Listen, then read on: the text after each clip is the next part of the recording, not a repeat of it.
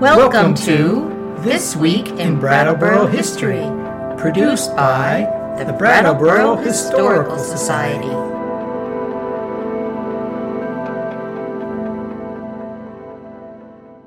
The destruction of the Hinsdale Bridge just over 100 years ago led to the construction of the bridge between Brattleboro and Hinsdale today. The current bridge is scheduled to be replaced soon.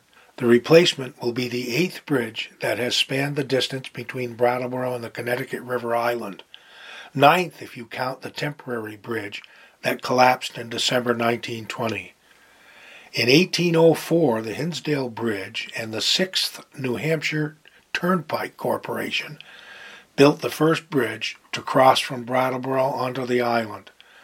Another bridge was also constructed over the creek that ran between the east side of the island and Hinsdale.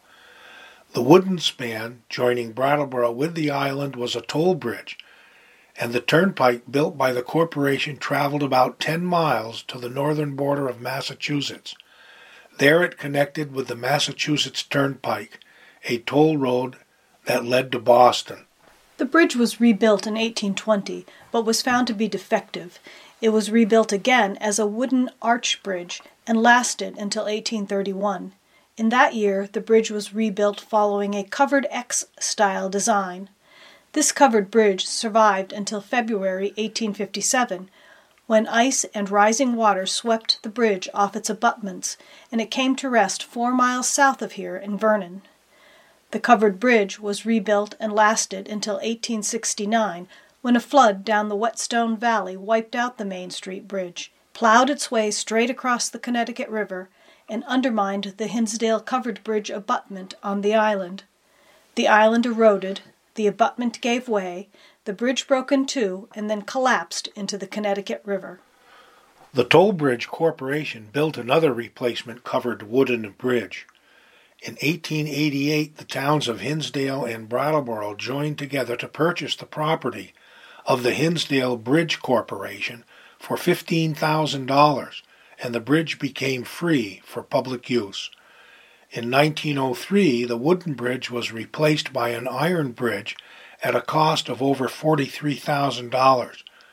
Brattleboro paid three quarters of the cost, and Hinsdale paid the remaining quarter. It was destroyed by ice in 1920. On September 11, 1921, the present Hinsdale Bridge formally opened to traffic. The process for creating the new bridge had been an ugly affair.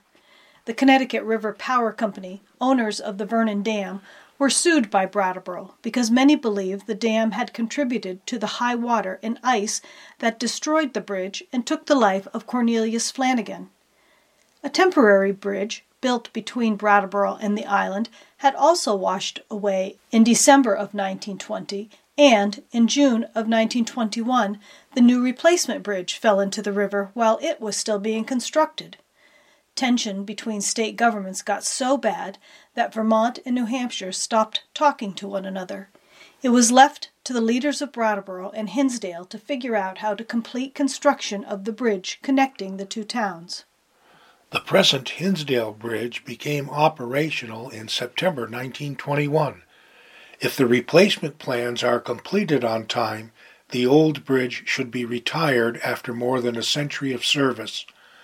The Brattleboro Historical Society spoke with Bill Burke, who is the head of the current construction project. Burke is from Pittston, Maine, having grown up in Jefferson, Maine. He has over 30 years' experience with bridge building. The Brattleboro Historical Society asked Bill how the location of the bridge was chosen. He responded, They wanted less congestion for what they call Malfunction Junction. A trajectory was picked to dump people on Route 142 and have them turn left easily to go down to the mills. I think for the trucking route, really for the mills, that would be better. Burke explained that the junction will no longer have to deal with the railway tracks and backups created by trains. There will be only the traffic from a few businesses using the route that goes to the current bridge. There will be allowable traffic to go down to the Whetstone and to the trains. It'll be just for that. The two current bridges will be rehabbed just enough to turn them into pedestrian walking bridges. Currently, the largest tractor trailer trucks are required to stop and wait for the bridge to clear, then proceed down the middle of the road. Burke has noticed that old bridges were built right. I mean, when they first started those old bridges, those abutments are still there. They were built well. The concrete is still sound and is probably still pretty hard. But the newer concrete has a life expectancy of a minimum of 100 years. The mix of concrete has been perfected, the additives that they put to it, and everything. Nowadays, bridges are built for a 100 year minimum. Bridges back then were built for 30 to 40 years minimum, and there's still remnants of those after 100 years. The bridge being built now can be good for at least 150 years. The current bridges were single spanners. There's a lot more stress on the span. The current bridge being built has had a tremendous amount of work that has gone into the building the foundations. Each foundation is 12 to 15 inch diameter pipe, driven from 130 to 160 feet down to bedrock. A wedge has been hammered into that bedrock. Burke says, We're building a two lane bridge with walkways and sidewalks. There will be a crosswalk over there and the ability for pedestrians to get back and forth. This bridge is built for a six lane highway. That foundation, that substructure, is substantially well built for what we're putting on it. You're going to have a, hopefully, problem free structure for a long time. You won't have to worry about anything. Several previous bridges have been wiped out by floods and ice. Bill Burke believes that will no longer be a problem. There is embedded cast angle iron on the upper side of each pier for icebreakers to limit any kind of damage that the ice flow could do to it. Ice will break up and be pushed to the sides. There's a heavy, heavy duty angle that's cast into the upper side of the piers.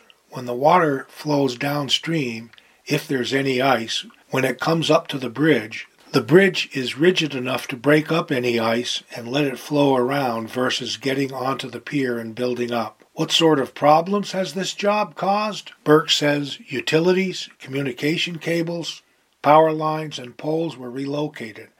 OSHA rules must be followed. You're under constant inspection. There is no typical job, whether it's a $300 million bridge or a $5 million bridge. It's the same entities. And we are here every day, whether it's 100 degrees or negative temperatures, day in and day out. We don't stop because it's raining or snowing. Burke reflected on the work he does with pride. Thirty years ago, I did a project close to home. My kids get to drive over that bridge. This is what Dad did. It's one of the bigger enjoyments of being a bridge builder. You're providing something that everybody gets to use, every day, all day. You could be a house builder, but you get two or three families that get to use it. You could be a big skyscraper builder, limited people get to use it. I build a bridge that everybody gets to use. Please join us next week for another story from our community's past.